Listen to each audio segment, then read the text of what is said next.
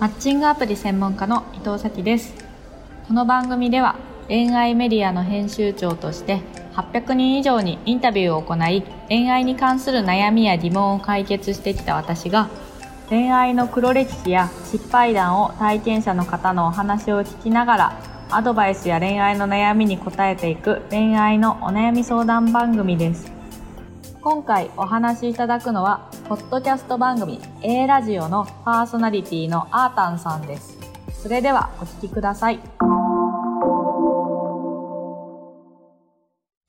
今回、さきさんにどうしてもご相談したいことがあったんですけれども、その恋愛の中で、社会人になって出会いがないなって思って、で、マッチングアプリを始めようってなって始めたんですよ。ただ、マッチングアプリを始めて、いろんな人と会ったりしていく中で、なんか、好きってなんだろうみたいな気持ちになっちゃいまして、なんかよくある悩みになってしまって申し訳ないんですけど、なんか好きになるのって、その人を知って好きになっていくのうん。ものが、なんか学生時代の恋愛だったのに、なんかマッチングアプリをしていくと、なんか、この人を好きにならなきゃって思いながらいろんな人に会っちゃうので、なんかうん。本当に好きなのか、好きじゃないけど無理やり好きな面を探そうとしてるのか、わかんなくなっちゃって、あなんか好きってなんだろうみたいな、マッチングアプリで好きな人なんて一生できないんじゃないかって思ってしまって、なんかそんな感じで困ってます。確かにそうおっしゃる通りマッチングアプリとその学校とか今までの恋愛って全然違うんですよねもともと学校とかの恋愛って友達として見てるじゃないですか最初はい。別に好きになろうとか思って一緒にいるわけじゃなくてたまたまクラスが一緒だったからとか部活が一緒だったからとか職場が一緒だったからとか、まあ、はい飲み会で隣のそうなんですよ人だったからとかはい。で男として多分見てないうんですよね。で、まあ、それをだんだんいろんな角度から見て、ふとした瞬間に男性として意識して好きになるみたいなパターンだったと思うんですけど、マッチングアプリはまあ逆なんですよね。先に男として見て、無理だったら切り捨てるみたいなうんやり方。だから、そう、全然戦い方が違う。で、同じように悩んでる方めっちゃいて、好きになれないアプリであった人と、はい。って、だから機械的だし、あの、エモくないし、しん、なんか楽しくないみたいな。はい。言うんですけど、なんか好きになろうと思って、だから好きになった人っていないと思うんですよ、今まで。はい。うん。でそう、です。う。ん。で、じゃあ職場恋愛とかを思い出してほしいんですけど、多分好きになろうと思って好きになってない。自然になんかいろいろ重ねていくうちに好きになってるはずで、なんかまあ一緒にして、まあだからまずは好きになろうじゃなくて、もっとその間のゴールを決めた方がいいと思ってて、はい。まずはこのデートを楽しくしようとか。うんでもそれの積み重ねが好きになるんで、いいろいろ乗り越えて好きは無理な、まあ、一目惚れしない限り。でもはい女の人一目惚れあんましないようにできてるんですよ、生物学的にも。あ、そうなんですね。あの、どっちかっていうと女の人はいろんな人から、の中から私の子供と私のことを大事にしてくれるたった一人の人を見極めようっていう脳になってるんですね。へえ。逆に男性はもうとにかく自分の子孫を残したいから、元気な赤ちゃんを産んでくれる女の人を見極め、あの、いっぱい、あの、パッと見で、あの、わかるようになってるんですよ。うん。はい。で、まあ、だから我々女の人は見極めなきゃいけなくて一目惚れがあんまできないんで、もうとにかくちょっと時間かけていかないといけないってなった時に、いきなり好きは絶対無理なんで、まずはこの初回デートを楽しいかどうかっていうところをゴールにしてほしいなって思います。その好きとか嫌いとかじゃなくて、この人といるこの時間が楽しいかどうかとか、楽しくでできるかどうかっていうところに重きを置いて考えてほしい。から、好きになれないってところで悩まない。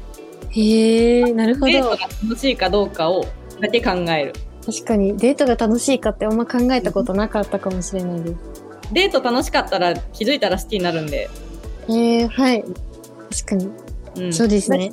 うん。だしデートが楽しければ、マッチングアプリでマッチングして男の人とデート行き放題の今じゃないですか。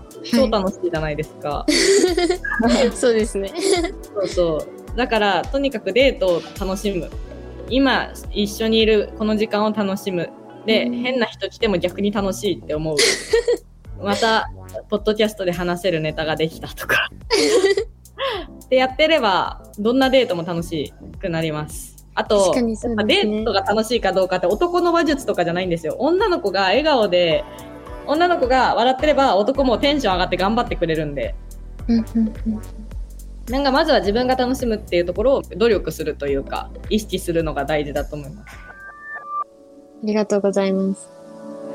はい。さきさん自身は、その、なんかいろいろマッチングアプリをやられてるみたいなお話も見たり、いろいろ YouTube とかも見たりしたんですけど、さきさん自身は、その、マッチングアプリを使ってて、なんかこういう風な、悩んだりとかってしなかったんですか？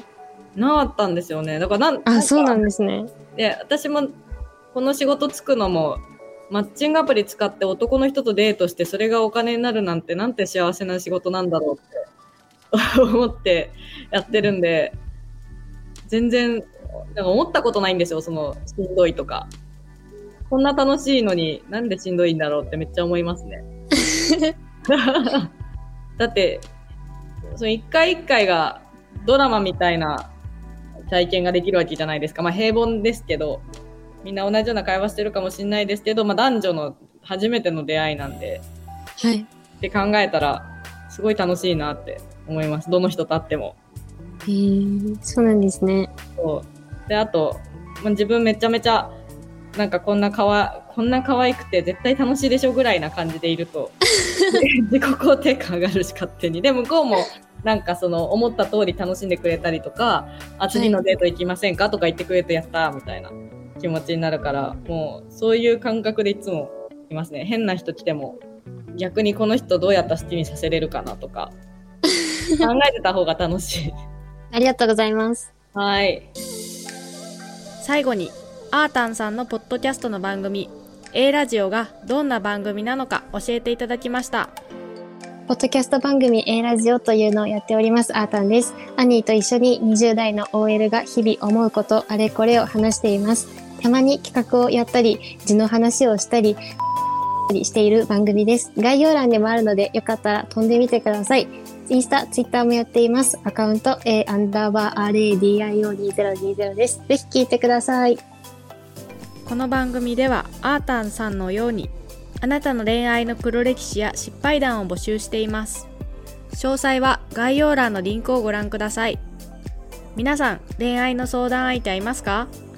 私が運営している婚活サービスひと押しでは婚活のプロが悩みを聞きながらあなたに合ったお相手をご紹介します。